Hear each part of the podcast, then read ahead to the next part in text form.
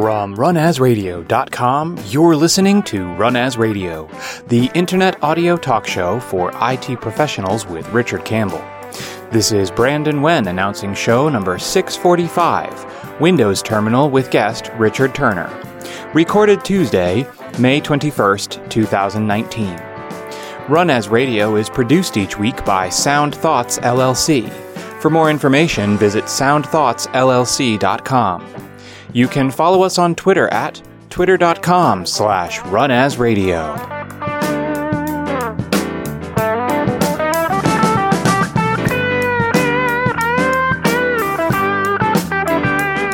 Thank you, Brandon. This is Richard Campbell. Thanks for listening to Run As Radio. Bringing back one of my favorites. Actually, it's the first time he's ever been on Run As Radio. This is Richard Turner, and he helped launch, drive, and grow the Windows subsystem for Linux back in the day. And he's also been heavily involved in the overhaul and modernization of the Windows console and command line in the creation of the recently announced Windows Terminal, a modern open source terminal application for Windows command line users. Finally. That's a good one, dude. Finally. Yeah. It's been a while, right? I don't know. This seems like the perfect time to do this. Yeah. It's interesting. I mean, You say I was involved in WSL from way back, and yes, I was. Yeah. But it's only been 3 years. Yeah, it's funny. It's only been 3 years. Right? It feels like a lot longer sometimes. There were Unix support things in Windows going back decades, but there was a gap there. There was. And funny enough, actually, if you go back far enough, Microsoft was the world's largest distributor of Unix back in the day with Xenix. Right, with Xenix. A period of our history that even most Microsofties aren't aware of.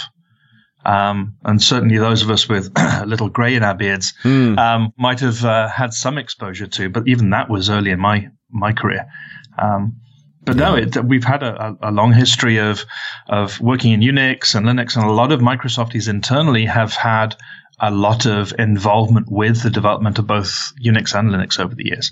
But it's been this last, I'd say, really 5, maybe 6 years that we've really started paying attention to, not just to Unix and Linux, but also the command line in general. I totally appreciate that. I did do a show with Tara Raj back in the day about WSL when it was shiny and new, and she was amazing. So I don't want to go too far down that path, but that opening of this, we need to use the command line for certain things. What I found was fascinating with WSL is it wasn't aimed at us IT folks; it was aimed at the devs. It was, at least initially. Very specifically, actually. Yeah. There were a bunch of IT-type things and tools, especially things like network penetration tools, network monitoring tools, that WSL in its early days wasn't very good at running at the time. Mm-hmm. Some of those things have improved over the last couple of years, and some of those things are still very difficult to run today. But we primarily built WSL for the developer. And it was specifically so that a dev could continue running in Windows, but was building software, probably web apps that ran on some kind of Linux platform. They just needed to make that interplay. Yeah. I mean, a great example of that is, if you've ever tried to get a sophisticated Ruby on Rails project running on Windows. Oh, getting Ruby running well on Windows was just a pain in the butt. It was difficult to get just Ruby running. Yeah. And then you go, now I'm going to include this gem and that gem and this gem. And then you realize that half of those gems are just wrappers around Linux binaries or wrappers around Linux shell scripts that expect the file system to look a particular way and expect certain commands to be available. And those things aren't there. And so, of course, they will fail. And so running Ruby on Windows is painful. Similar with JavaScript and Node, but a little bit less so because it's a bit more modern and a lot more Windows developers were working with Node.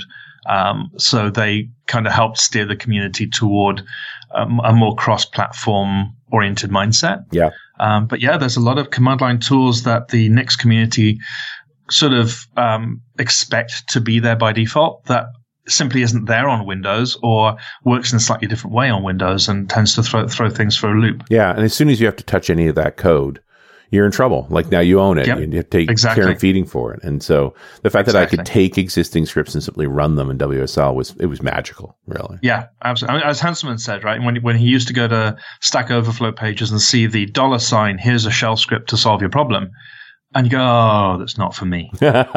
That's good. Yeah. And then suddenly WSL comes along. It's, oh, I can do that now. I can actually use that tool. I can use that script. I can employ this solution to the problem I'm currently having, running alongside all my Windows apps at the same time. And it was it's quite a liberating thing once you start playing with it in earnest. It is just a very different way to think. Absolutely. So Windows Terminal, this was the big announcement at Build, yes, or one of them. It was. We have a console. We have PowerShell. Why do we need another thing? So this is an important point of clarification, actually, that makes the rest of this conversation much easier to follow. And that is that if you consider, or if you've ever used a Mac or a Linux machine, you never start Bash directly. Right. You always start the terminal app or iTerm or whatever terminal, GNOME terminal, whatever terminal it is that you want to use. Yeah. You start the terminal app and it then launches a shell for you. Mm-hmm. In Windows, we've done things the other way around for the last 30 odd years. In that, instead of launching conhost.exe, which is the name of the executable that provides the UI that you see on the screen, that you type commands into, that essentially is a moral equivalent of a terminal, the conhost.exe, but no one ever launches conhost.exe because it wouldn't do anything if you just launched it by itself. Right. So in Windows, you launch CMD or PowerShell, which is the moral equivalent to Bash on a Linux machine. Mm-hmm. So you start the shell, and then Windows under the hood goes, ooh, were you launched from a process that already has standard in, standard out handles, which is traditionally a terminal app? If you weren't, I'll create a console for you and I'll attach you up. Oh, right? Interesting. So it's literally the other way around. Literally the diametrically opposite approach to starting a command line environment. So on Windows, you run ping, or you can even, if you hit your Windows key R and you use the run dialog, you can run ping, ipconfig, CMD, PowerShell, whatever you want. You can run whatever command line application you want from there. Right. And the NT loader basically says, the create process mechanism says, oh, are you loading a Windows app? If so, go down this path. If you're loading a command line app, we'll go down this other path. That will spawn you a console instance if you don't already have one, and attach the two together and off you go. So on Windows, you're typing commands into and seeing the results of your commands executed on the console application, which is console.exe. And you're talking to something like a CMD or a PowerShell or a WSL instance or ipconfig or whatever command line app you're running. Right. So that's essentially the model we have today. But the big problem with Conhost in particular is that we can't really change it that much anymore. Its primary job is there for backward compat. Because you have older versions of Windows? Like what are we worried about? In fact, so console and CMD's original goal was to run MS-DOS scripts. Right, of course it was, back to like Win95. Actually, if this is more for the Windows NT side of things. So it was introduced to Windows NT. There was a console-like experience on Windows 95 as well. Okay. But that was a slightly different architecture. But for Windows NT, from NT 3.1, they needed two things. One of which was a command line environment in which to run before there was even a GUI in Windows. Right. I did have an NT 3.1 instance running the old Sybase SQL server, which, there you go, by the way, was completely bulletproof. Like, it was awesome. Funnily enough, that was my second ever job. Having hated database systems at college because I just really disliked the way the course was taught, it's the only I'm ashamed to say this, it's the only book I have ever destroyed was the database systems textbook that we used in that course. And once I finished the course, I took it back to my apartment, put it in a tin bucket and burned it. And so that's it. I'm never touching a database ever again. And then the second job I started, literally day two, they showed me to my desk, they sat me down and said, thud, here's the SQL Server 6.5, I think it was, for OS2, in fact. We quickly moved to NT. Oh, man. And I was the SQL guy for a little while, and had to learn databases all over again. And then I learned why they're so cool. But yes, it's, when they're building NT, before there was a GUI, they needed some way to operate the computer. And of course, the command line was the predominant way of doing so. And so they needed a command line experience and a shell. And so CMD was born. CMD being the shell that you talk to via your conhost instance, your console instance. Right. And that the primary job of that, once they got the operating system up and running, the primary job of CMD and conhost was to run all your existing MS-DOS scripts. That's what it was for. Just to give a place to let those run. Yes. Wow, it's the WSL of NT, right?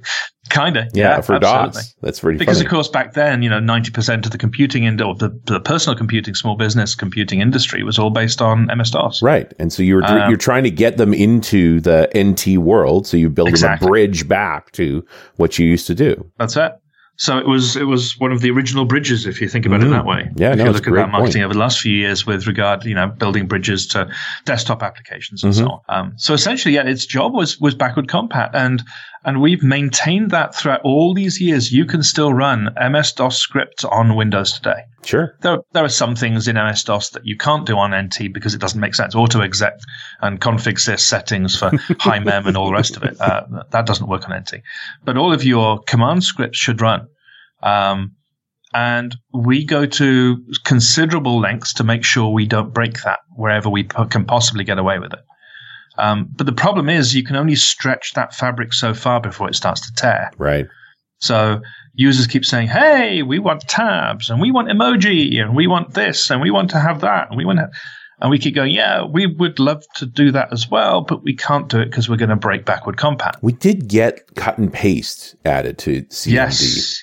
In fact, when the console team, or as we're now renaming ourselves, the command line team, first were formed back in about 2015. The Windows console and the command line infrastructure in Windows basically had no single owner in 20-odd years. Wow. And yet everybody and their dog had their fingers in there, adding new features, adding new enhancements, and so on, but in a very targeted piecemeal fashion to accomplish particular goals, satisfy particular customer needs, and so on. But there were relatively limited set of changes there. So we essentially had inherited this code base that was older than the devs working on it. Sure. And which was incredibly fragile. It was... And it seems simple, but yeah, if you had no sole owner, that means you probably didn't have a great test harness around it. Like, it could get really brittle. Yeah, exactly. And the problem was it was basically a big ball of string. You'd tug on a string on one side of the ball and the other half of the ball would fall off. Right. And we had to basically figure out, A, how the thing was constructed, so how we could build it and how we could maintain it and add improvements, and started essentially decomposing and deconstructing this entire thing over the last several Windows releases since 2015, shipping twice a year with each of the Windows releases that have come out since. Right. And gradually adding and improving things over time. And we've essentially now deconstructed everything in console and rebuilt a lot of it. We've thrown away tens of thousands of lines of code, replacing them with safe STL containers and smart pointers and many other things that result in much safer, more maintainable code. And the net result is that we've also been able to introduce some changes. So a proper line-based instead of rectangular region-based, a proper line-based copy and paste was one of the first things we added. We added a pretty... naive implementation of background transparency in that we, because the console itself is actually a GDI application. It's not even DirectX right now. Wow. It's a GDI app. So we basically use the GDI facility to make a window transparent to varying degrees. And so you can make your window transparent for those that want to see what's going on underneath while they're operating the foreground console. But the problem is it turns everything in the window transparent, including the border. So if you wind the transparency of the console all the way up, or all the way down, essentially, the opacity, it becomes more and more transparent, but so does the text inside the console. Right. Which makes it difficult to distinguish with text underneath, and it's not an ideal implementation, but... we always wanted to improve that, but to do so, we'd have to do some heavy engineering and move, hopefully, to a DirectX-based text rendering model and so on and so on.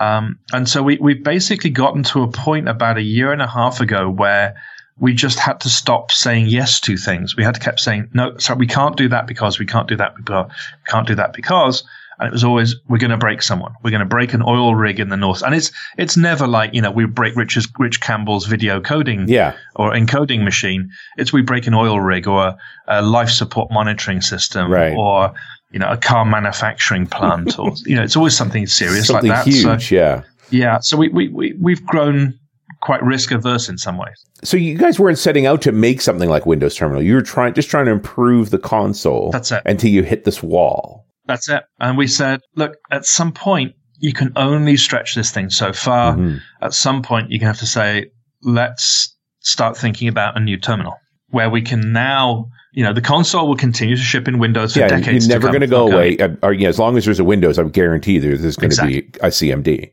Just because there's so many dependencies. A conhost, but specifically. Conhost, and CMD as well, you know, as a shell. Yeah. There was an article a couple of years ago where someone was saying, CMD is being deprecated because we changed the default shell in the Windows key X system menu, power users menu. We changed that from open a command prompt here to open PowerShell here. And there was a sudden article that went out and said, Microsoft's deprecating CMD. Within 24 hours, I had major customers and OEMs calling me saying, "What the hell are you doing? You can't remove CMD. We rely on it." Right, and I'm like, I'm not. We can't build Windows without CMD. Right? So it's not going anywhere. Don't worry. It's going to be okay. So CMD is going to be in Windows for decades to come as well. But again, its primary job is backward compat. Right. It's largely in maintenance mode now, and basically we can do even less to CMD than we can do in Conhost, the terminal UX that you see. Right, and of course. So for CMD itself, there's very little we can change there before we break someone. Makes sense. We move one character into the wrong position, and we hear about it very quickly. Some stuff breaks. And Rich, I'm going to interrupt you for 1 second here for this very important message. This episode of Run As Radio is brought to you by the Humanitarian Toolbox. Humanitarian Toolbox builds open source software for disaster relief organizations. One of the leading projects, called AllReady, focuses on getting volunteers into the right place at the right time using cloud and mobile technology. HTBox builds and operates this and other applications on behalf of a variety of disaster response organizations, and they need your help. Go to HTBox.org for more information or to make a tax-deductible donation. HTBox is a 501c3 U.S. registered charity.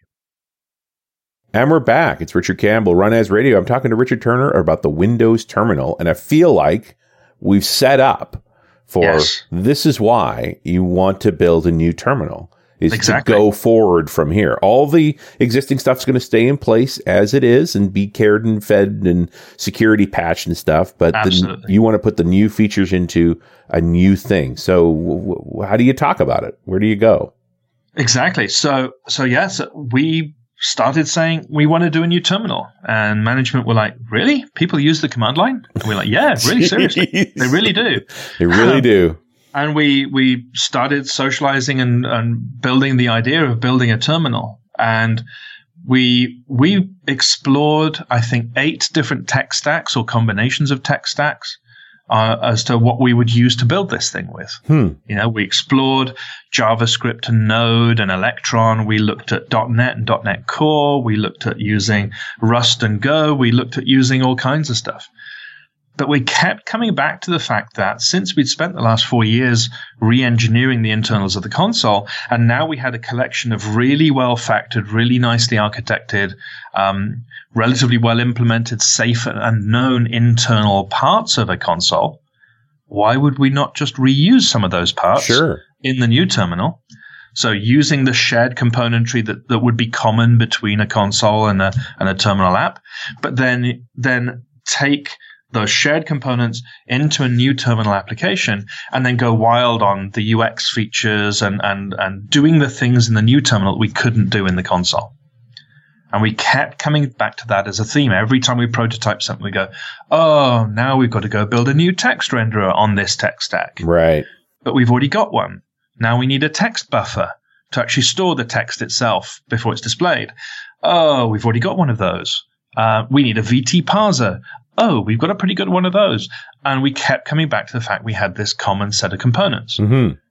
And so we said, okay, so what if we built the next terminal using some shared substrate that had essentially originated from the original console and had been modernized and overhauled, use some of those shared components, build a brand new terminal application out of those, and add on a whole host of new features, take advantage of all the new advancements that have happened over the last 10 years or so in Windows in terms of having, for example, using the WinUI components and using XAML for our UI engine. Mm-hmm. And then we could use DirectX for the actual rendering of the text within our terminal itself. And hell, if we're building a new terminal renderer, why would we not build that as a WinUI component itself? Right. So that third parties and other teams can have a terminal embedded inside their app if they want. And so that started to evolve. We spent the latter sort of 3 months of last year and the first couple of months of this year prototyping and exploring all of that.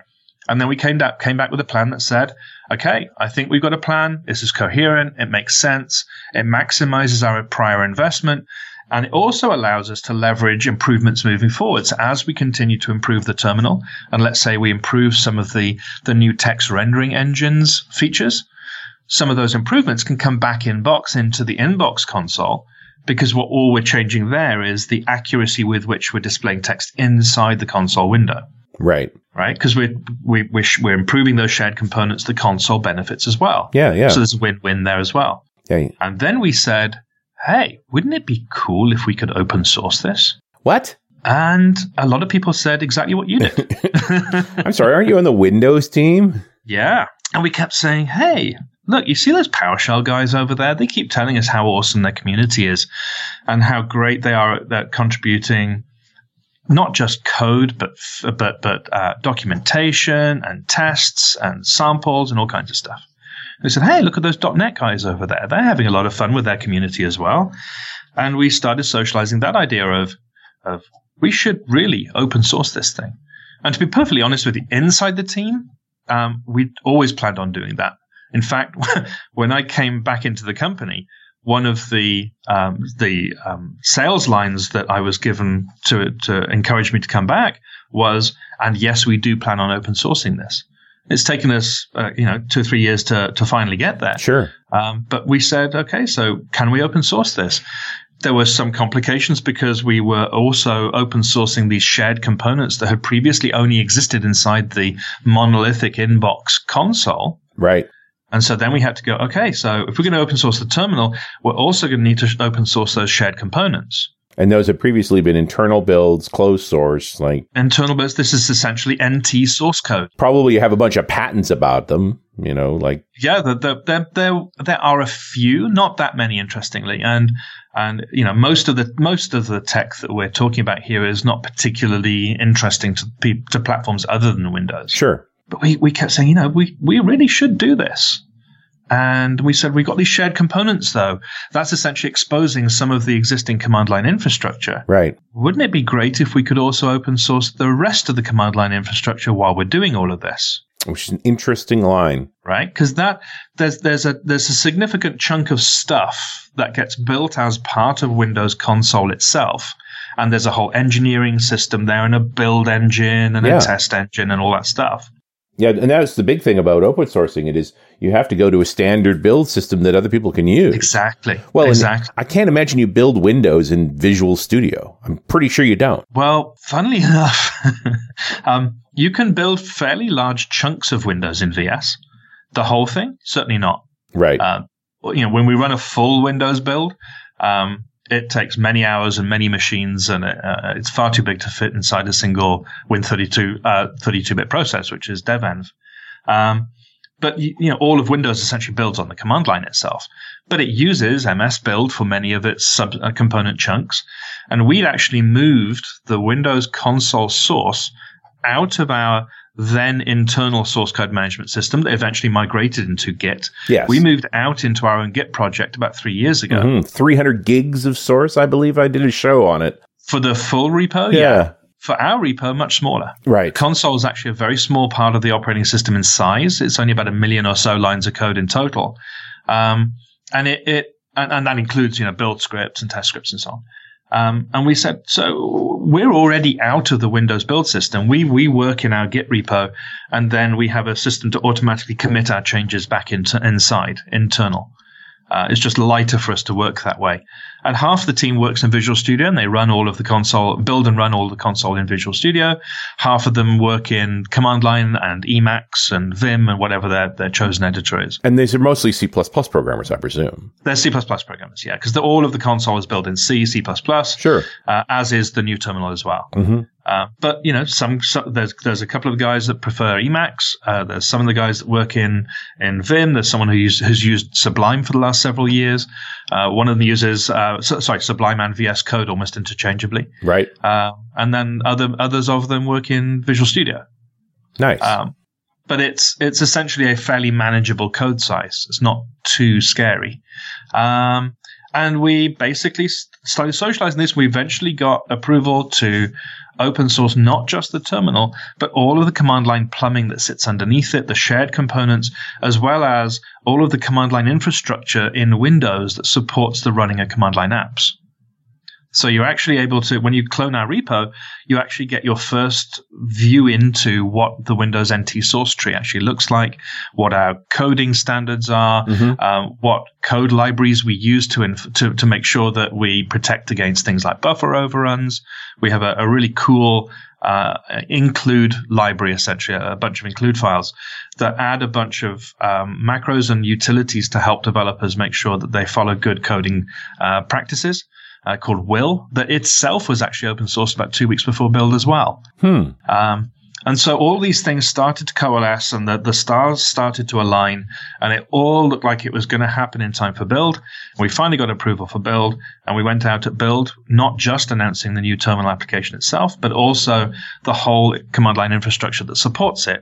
And the running of command line apps has been open source as well. I mean, I'm just blown away by this idea of pieces of Windows being open source. You know, we you and I had a separate conversation about this, but I know that's out there. This like the Windows subsystem for Linux. While there is a GitHub repository and you do issues on it, the source code itself is not there.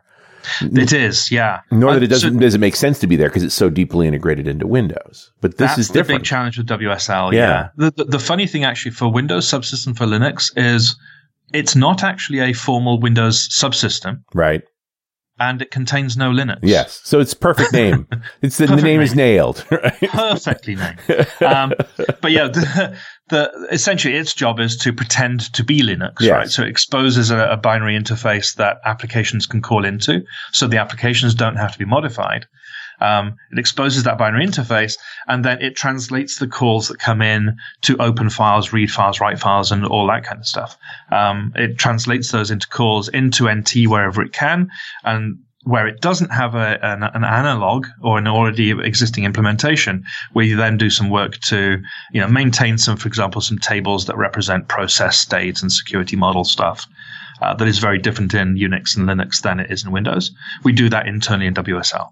But that Windows subsystem for Linux is very gnarly driver kernel level stuff. Yeah. And in fact, it uses a facility in Windows called Pico processes, for which a Pico process provider like WSL that essentially surfaces a call site that a kernel transitions into and then invokes a method on the call receiver. That infrastructure requires that the process server essentially loads before any third-party code. So it has to be signed with a Windows signing key. It has to load very early in the boot process before any third-party code arrives, because it has to maintain a chain of trust to make sure that it can't be intercepted and diverted into to doing the wrong things. Because you could do some naughty things that exactly. Executing at that level. But so even if we open sourced WSL, no one would be able to build it and run it. Yeah, where the terminal, so you can. Like, that's right. And you can right now. The stuff's on GitHub if you could. Exactly. If you know in the fact, process. We haven't even actually pushed it to the store yet. There's still a couple of rough edges that we want to file off before we open this up to the broad public. There are a few annoyances. For example, if you configure the JSON config file that allows you to choose what tabs you see, what colors, what font sizes, and so on. If you format that wrong, right now we crash. Right. So we need to harden that up a little bit. We're going to change our JSON serializer to use a more effective. And we are recording this several weeks in advance. So I'm going to hope in the summertime, it's out. Yes. By the time people hear this show, hopefully by the time this comes out, this should be either in the store or will be arriving in the store very, very shortly for everyone to then download and install. It will be a preview. Mm-hmm. We will be publishing several previews between now and the end of the year when we aim to ship our V1 if we can. We'll obviously be taking feedback from the community, and if we need a bit more bake time, we'll push off V1 into the new year. But if we can, and if the quality levels look good, and we're getting positive feedback, then we'll try and deliver this side of the new year. Nice. So if right off the bat, I think the feature everybody's after is the tabs. Like tabs. That's the tabs, one. Baby. Not just tabs, but customizable tabs. Oh, how customizable? How? So in the new Windows Terminal, mm-hmm. It's driven basically by a config file, a JSON config file. Mm-hmm. In the UI itself, across the top of the window, you'll see the tab bar, and there's a little drop-down button. When you drop that down, it gives you a list of the types of tab that you can create. You can create a tab for CMD, for PowerShell. You can configure that to have any number of types of things that you want. And you configure that by hitting the settings item that's at the bottom of that drop-down list. And it will open up a JSON file for you right now. Mm-hmm. In the future, we're looking at adding a settings UX. But we've learned from people like VS Code that developers are actually and technical users are quite happy having a JSON file to go and hack around in, at least for now. And that config file allows you to tweak and to control almost every aspect of the console's display and some of its behaviors. So you get to declare a list of chunks of JSON, each of which describe what we call as a profile. And that essentially corresponds with a type of tab that you can open. Okay. So we provide CMD and PowerShell to start with, and if you want to add a new tab for Ubuntu with WSL, mm-hmm. you just copy and paste the blob of JSON. You can specify what command gets executed when that profile gets instantiated into a tab. You get to specify per tab what the background color is, how much transparency and blur there are. So I could use that to immediately see, oh, I'm in a PowerShell window, or I'm in a, Exactly. So you can change, if you like the PowerShell blue background, you can use the default, you can use a background color that's the same color as the PowerShell blue, mm-hmm. but you might apply a little blur to it. Right. And you might choose a different font face or a different sized font, depending on which shell you use, because you might have personal preferences there as well. Sure, absolutely. Right. So when you're running Ubuntu, you might want to use the Ubuntu font. When you're running a CMD, you might want Consolas. When you're running PowerShell, you might want Fira Code, or you might want to use the new font that we're also creating and will be open sourcing that we demonstrated at Build, and use that because that has some nice visual improvements and also supports things like programmers' ligatures. What did you call that font? So funnily enough, my colleague Kayla Cinnamon has just tweeted this morning, as of the recording, mm-hmm. asking the Twitterverse which of these four names do you most prefer. Nice. And I'm not going to say which one I prefer, but Cascadia Code is quite a popular one as a name. So we'll see what the final name ends up with. We've still got to do the legal searches and trademarks and all that stuff. But Cascadia is looking good. There's also Emerald Code and Seattle Code and it's all got Pacific Cedar Northwest Code. Things, right? All Pacific Northwest, as a theme. For those who aren't from this part of the world, because you and I both live here, Cascadia is this concept of the west coast of North America, from Alaska to California, all being its own country called Cascadia. Yes, either its own country or its own region. It's just called a region. There's a cultural region up here where people like the outdoors and green trees and rain. Yes. Which is why we live here. Yeah, because if you don't like those things, boy, you got problems. Yeah. People who don't like rain do not survive well in the Pacific Northwest. No, and can handle the gray. Like I try and explain to people, it's not that it's cold in winter, because it's not. It's that it's gray for a month. And if you can't cope with that. It turns beautiful, and we all remember why we chose to live here. So we chose that as a theme, and I love we'll see what the community thinks, and we'll use the community's votes as a guide, and then we'll also work with our legal team, obviously, to make sure that we're not trampling on anyone's trademarks and copyrights, and then we'll choose a name for it. But that font includes a bunch of tweak characters that was actually custom built for us to our requirements, and also includes programmers' ligatures, so that if you've ever seen things like Fira Code, if you use the JavaScript ===, right, instead of having three equal signs next to each other, it essentially replaces them with a single glyph, which is three horizontal lines, one above the other, that extend the width of three characters. So it still takes up the same space, but it replaces some programmer-specific symbol sequences with visual glyphs that help differentiate them and identify them a little bit more easily. Yeah, so you don't have to count the equal signs. It becomes a symbol that you're absolutely clear that's the three exactly. equals. Exactly. Yeah, there is no mistaking three horizontal lines that take up three character cells. It is very clearly an ===. It's not a spelling error. Yeah, but I do talk to folks who've been playing with Fira Code, and it's like, in some ways, it's almost like it's too far. You guys may have been picking a middle ground here. Exactly, yeah. We wanted something that took some of the essences of Consolas, which is still very, very popular. You know, it's been around for a while, but it's still very popular. Took some of the visual cues from Consolas, updated a few of the characters with a few flourishes that we thought were quite cute and quite attractive, added some programmers' ligatures, and we'll continue to evolve that. And because we're open sourcing it as well, if you're an avid font designer, you'll also be able to join us and help submit ideas and potentially even contribute font fixes and improvements to that font set as well. You know, I think about what happened to VS Code when it came out a few years ago. This feels like VS Code for IT pros in some respects. Like, you don't know what the community's going to do. We are blatantly ripping off their process. Yeah, well, and for good reason. I don't think anybody expected it to be taken the direction it went in and all the things that have happened to it. Like, it's extraordinary the way it's grown. It is amazing. I mean, that team and that community have done such an astonishing job. For me, I think VS Code is the epitome of what JavaScript can be used to build. It's astonishing how fast it is, how quick it is to load, and so on. We talk with those guys all the time. Daniel Ims, Tyria on Twitter.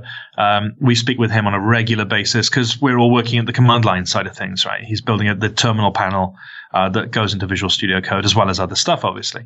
But he uses a lot of our infrastructure, and he's been a huge help and advocate for us.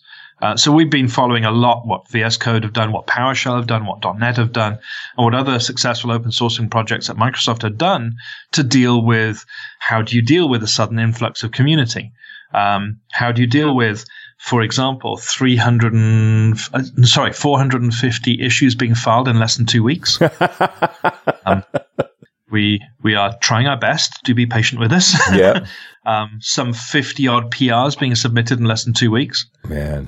It's been quite a rush for us. So we've learned a lot from those guys and what to expect and how to deal with a bunch of situations. At the same time, I look at what you guys did with WSL, and even without source code, people submit issues, and within a week or two or three, seeing that issue appear, implemented or executing in an insider build of Windows with WSL. I guess it's just extraordinary. Like, yes, that I could present you with an idea, like, good idea. There it is. But that, I think that's the thing that people want. There it is. Yeah. And that was very deliberate. That was very, very deliberate. Just before we actually went public, we were trying to say, so when the community wants to ask questions, where do they go? And Microsoft forums are good for some things, but they wouldn't be appropriate for this. And we said, well, what if Stack Overflow? Maybe.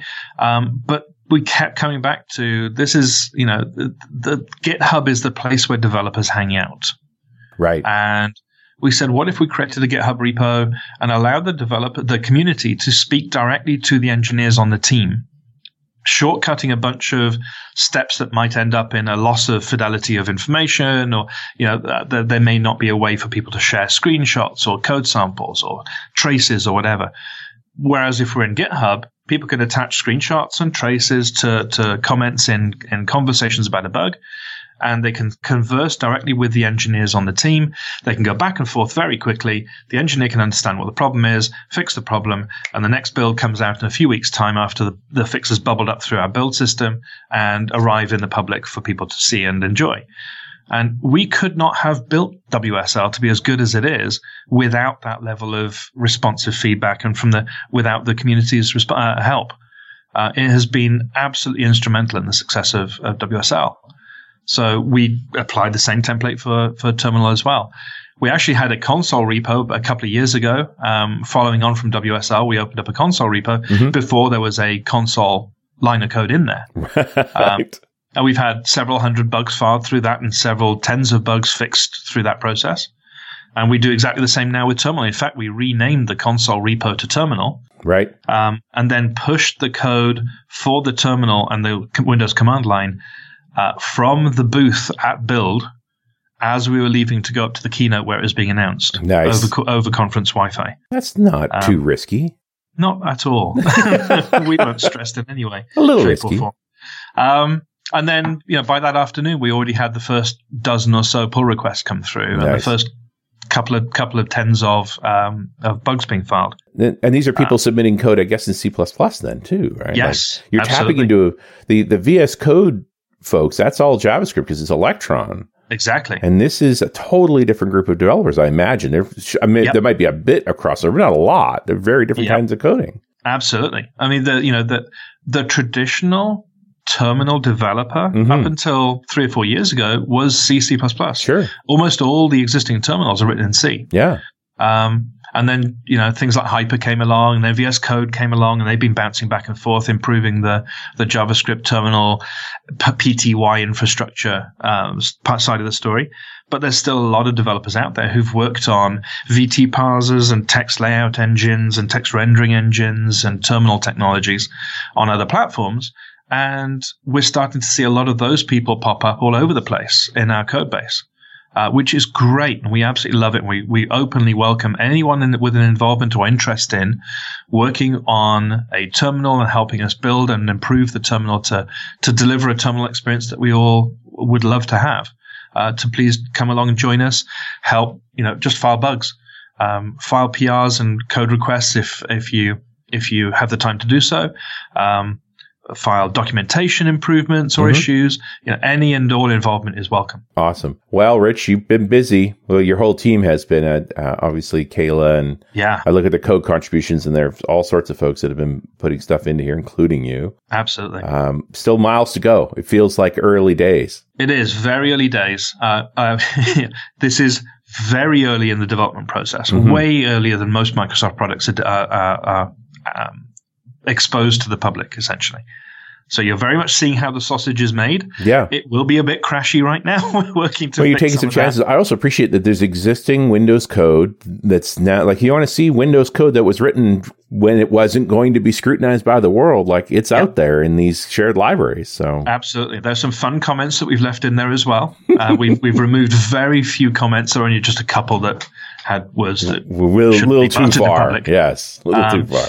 So we removed or changed a few of those words, but the vast majority of the comments in there are there from decades ago. Nice. That describe the internals of the console and why certain things have to work certain ways, which is fascinating to read in and of its own. But yeah, we continue to push forward. We're looking forward to being able to get this into the public's hands around probably end of June, mid-June, end of June timeframe. Nice. And then driving monthly toward getting to a V1, hopefully toward the end of the year.